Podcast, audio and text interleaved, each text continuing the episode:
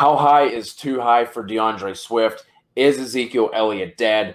All that top 24 running backs and some flex options coming at you right now.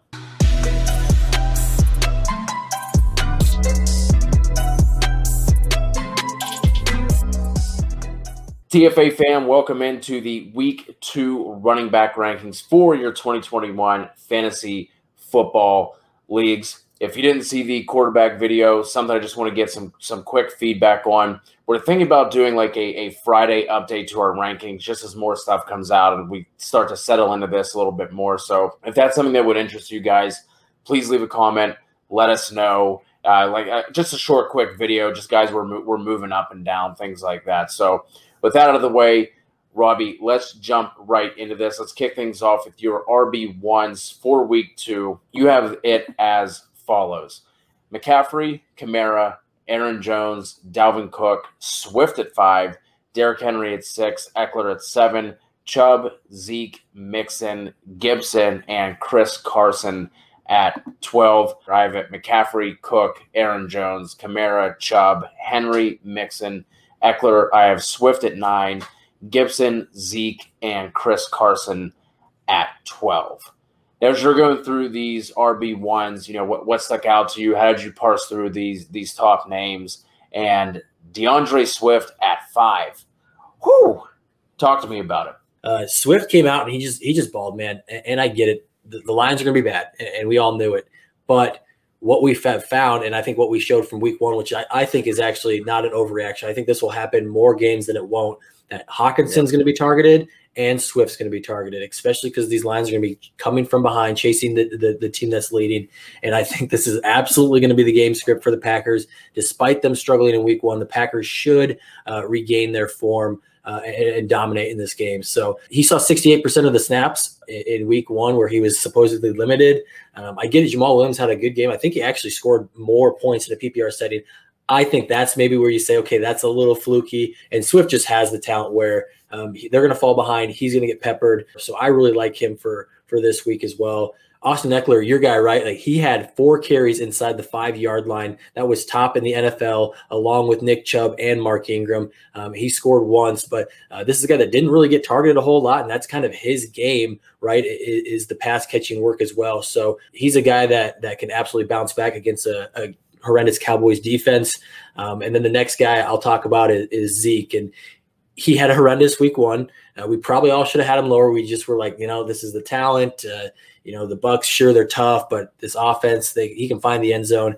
He really struggled, and, and, I don't think that's something that sticks around the entire year. They do get Zach Martin back. Sure, they lose La'el Collins, but I'm going to say that the net positive probably helps with the All Pro, probably second best guard in the NFL after Quenton Nelson. Um, he comes back. I think that's really going to help. And then um, I just think the Chargers are obviously uh, uh, they're not an easy defense. They're they're one of these defense I want to put in the middle where they're not easy, they're not difficult, but they're definitely easier than the Bucks. So I'm going to have Zeke there as, a low end running back one. He has a really good opportunity to score. Zeke had 1.8 yards before contact against that Bucks defense. I don't think that is the same case against the Chargers. So uh, he should be locked and loaded back again as a running back one. It was good to see Antonio Gibson just take take over honestly. J.D. McKissic sprinkled in a little bit. Patterson, you know, sprinkled in, but for the most part, it was the it was the Antonio Gibson show.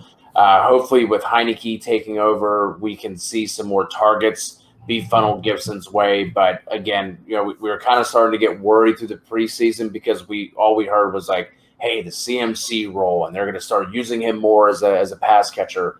And then the preseason, I think he played like what, like two snaps on third down or something like that. So we're like, all right, here we go again. But it looks like it's going to be Gibson. So that was really good to see. You touched on the Austin Ekeler thing already. So it was good to see those those red zone touches because I, I was told that there's no way that Austin Ekeler is going to get you know any of these goal line red zone touches. So like uh, we better go back and double check that because I, I was told all off season that he was too small to get those and he's not going to get them. So maybe, you know, at the end of the show, we'll go back and double check that. So then Chris Carson just going undervalued every single year.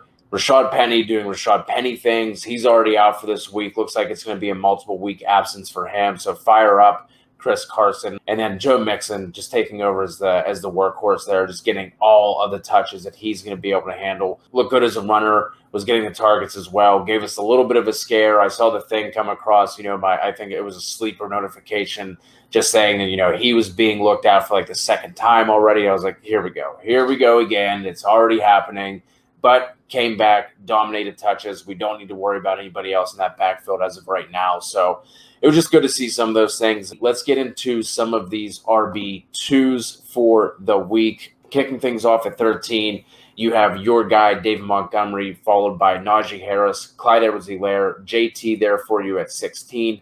Damien Harris, Miles Sanders, Chase Edmonds, Darrell Henderson at 20, Ty'Son Williams at 21, James Robinson, Myles Gaskin, and then Melvin Gordon at 24. I also have Monty at 13, Jonathan Taylor, Damien Harris, Najee Harris, Clyde, Sanders, Kareem Hunt, Darrell Henderson, Gaskin, Melvin Gordon, James Robinson, and then Chase Edmonds at 24. So as you're going through these, this is kind of where like everything started to get jumbled for me. How did you parse out these guys in your RB2 ranges entering week two?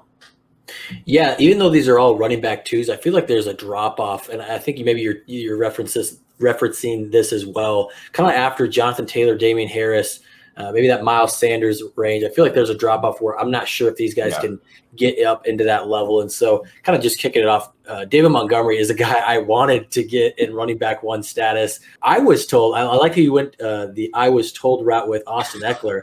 I was told Dave, uh, David Montgomery only was good because he faced terrible defenses for seven games straight. Uh, it was just an easy cakewalk of a schedule why he became the running back four. Uh, and he comes out and he dominates against a fantastic run defense in the LA Rams. Yeah. They were third best against the run in 2020. They really didn't lose any pieces.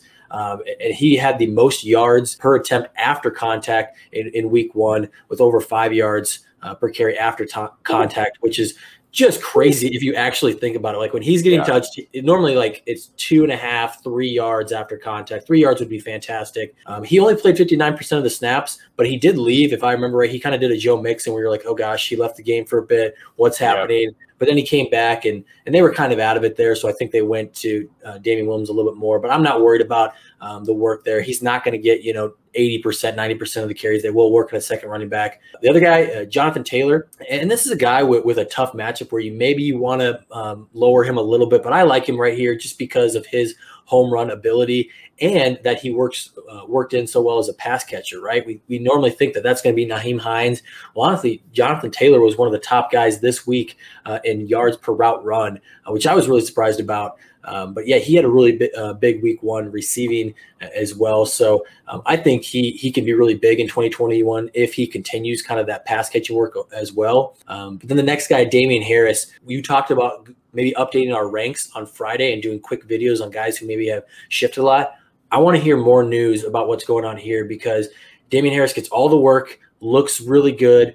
Um, but then he fumbles like late in the game, and you hear these yeah. rumors. I saw the report that comes out that maybe they're going to dial back his workload a little bit, and I'm like, Bill Belichick hates fumbling. Like this actually might have some grounds to it, but then the backup running back Rhamondre Stevenson fumbles as well, so I don't know what that does. Are we going to see 160 pounds soaking wet JJ Taylor start to take some of these carries? You know, I, I don't think so. So I still have him as running back 17, which is super high for a guy who really doesn't catch passes. He did catch two in week one, but that's not going to be his forte at all. So this is a really high ranking for somebody who's got the, you know, Derrick Henry, Nick Chubb like non involvement in the passing game without their upside in the rushing game. So um, a little nervous about that, but he did have 25 touches, 117 yards against Miami in week one. So really like him. And then, yeah, after that, it, it's I think it's pretty uh, consensus with with yours. Uh, who did you like out of that group? Like Melvin Gordon, great matchup against the Jags. His final stat line is misleading because he was only averaging three yards per carry. Javonte Williams was like at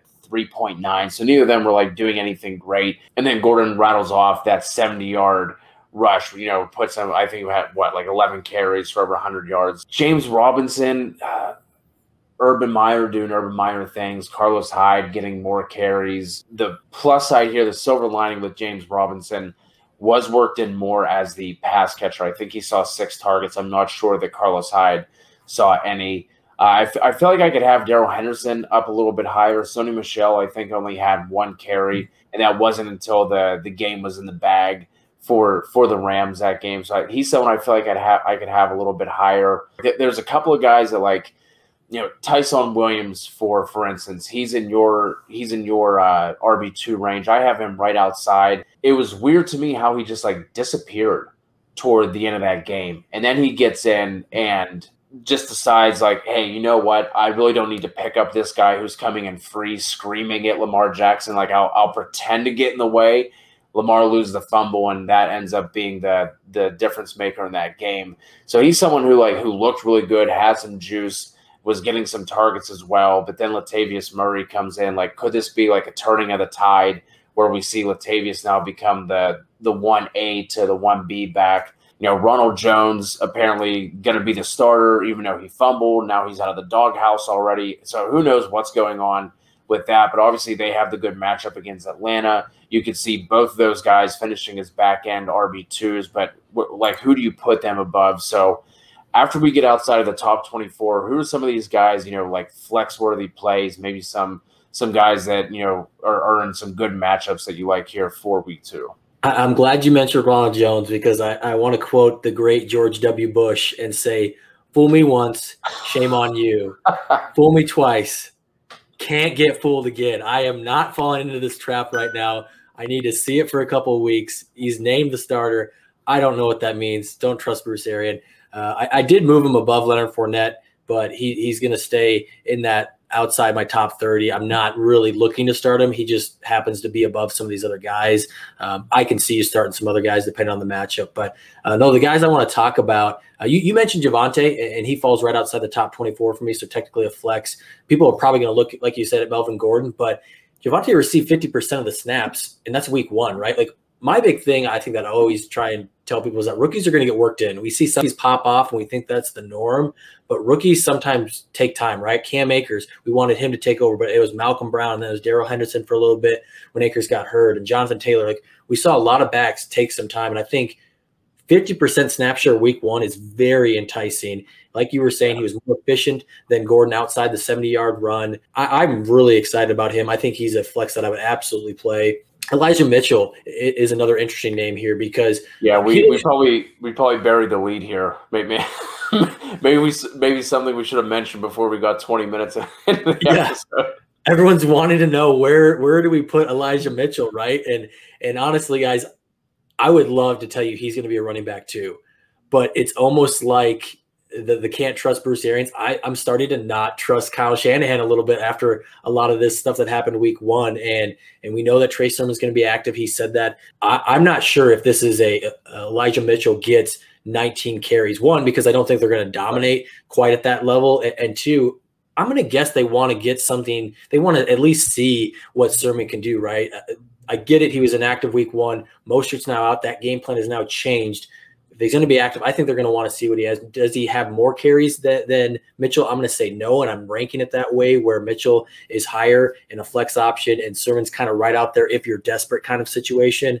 I don't, I don't think I'm comfortable starting him when he was inactive week one, but if he led the team in, in carries, I, I would be like, yep, that's Kyle Shanahan just teaching Sermon a lesson, and now he's got him start. You know, so I, I did want to note that he looked fantastic in the, in the first half, but actually in the second half, he kind of wore down a little bit. He actually had 14 carries; they were really working him. They had the lead. He only had 45 yards on 14 carries in, in that second half.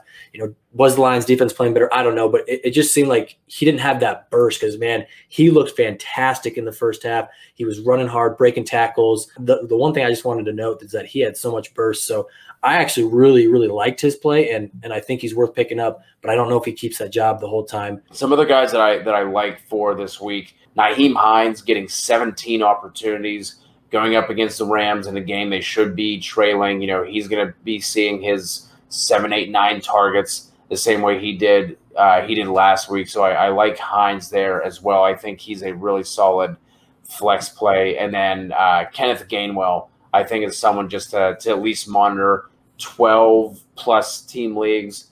Definitely pick him up. He had 11 touches. We know they're going to be putting, they're going to work someone in alongside Miles Sanders And after week one, anyway, it looks like Gainwell is going to be that guy because I'm not sure that Boston Scott even registered an opportunity uh, in in week one. So, real quickly before we get out of here, is there anyone that you are just straight up fading this week? Anyone you're sitting? Any any other situations that you're you're kind of paying attention to for week two? Yeah, there's three guys I'm actually kind of nervous about, and, and if you have better options, which you might not at the running back position, but if you do have better options, I'm probably sitting these guys in more situations than not. Uh, the first one is Mike Davis like I was saying uh, on our other video, I think this entire offense is going to struggle against a very good defense. I don't think they're as good as the Cowboys offense where they can keep this as a shootout. Matt Ryan, I think, is going to struggle. Mike Davis, especially in one of the worst matchups he'll face all year. I'm not looking to start Mike Davis. Uh, the second guy is Saquon Barkley, and this might be a, a, little bit hot takey, but I was one of the lower guys on him for week one, and, and, he he did struggle. One, he was limited. Two, he has to shake off this rust. We haven't seen him play actual football since week one of last year, like over a year. So um, yep. now he has a short week. He's been limited in the first two days of practice. He's not even doing full practice. He's going against bad a tough, matchup. bad matchup. I don't think you have to start him. And I know that sounds crazy, but just off of last week, it, just seems like he won't get the opportunities where it's like, okay, he's going to get 20 carries and he'll maybe bang out a touchdown. It's like, no, he'll probably get 12 to 15 carries, a target or two. Because that's the other thing is, I don't think his targets eclipse anywhere near where we've seen in the past with Saquon because of all the other wide receivers that they brought it or that they have now, including Kenny Golladay. So um, that that's where that's where I sit with Saquon. And then the third guy is Josh Jacobs, man he got so bailed out with a touchdown there. He looked not yeah. great. His snap share was bad. I actually think he was outsnapped by Kenyon Drake. I'd have to look for sure, but he had less than a 50% snap share. Uh, I'm really nervous about Josh Jacobs in matchups where I don't think that they're going to be in it or, or, you know, maybe leading in some games. So scared if he doesn't score he might just get you three or four points because he's not getting you stuff in the passing game. So those are three guys that I'm sitting that people will probably be looking to start in normal weeks. Just to touch on that uh, real quick, Josh Jacobs had 45 snaps. Kenyon Drake had 41, but obviously Jacobs only had 40 total yards, and like you said, just got absolutely bailed out by scoring. So I, I'm absolutely with you there. I was lower on Jacobs. I was lower on Barkley last week as well, but not not even not low enough. Not low enough. not a running back fifty. It was not in the top fifty running back. So that is going to wrap up our running back rankings for week two. Any questions you guys have, you can leave them here in the video, or you can jump into our free Discord. Click the link below. No strings attached, no paywall, nothing like that. We're not trying to suck you in. Just a, a free community of people who love fantasy football, just like we do. Please be sure to hit that subscribe, like, rate, review on podcasts. We really appreciate all the all the help and support we've been getting. Until the next time, we'll talk to you all soon.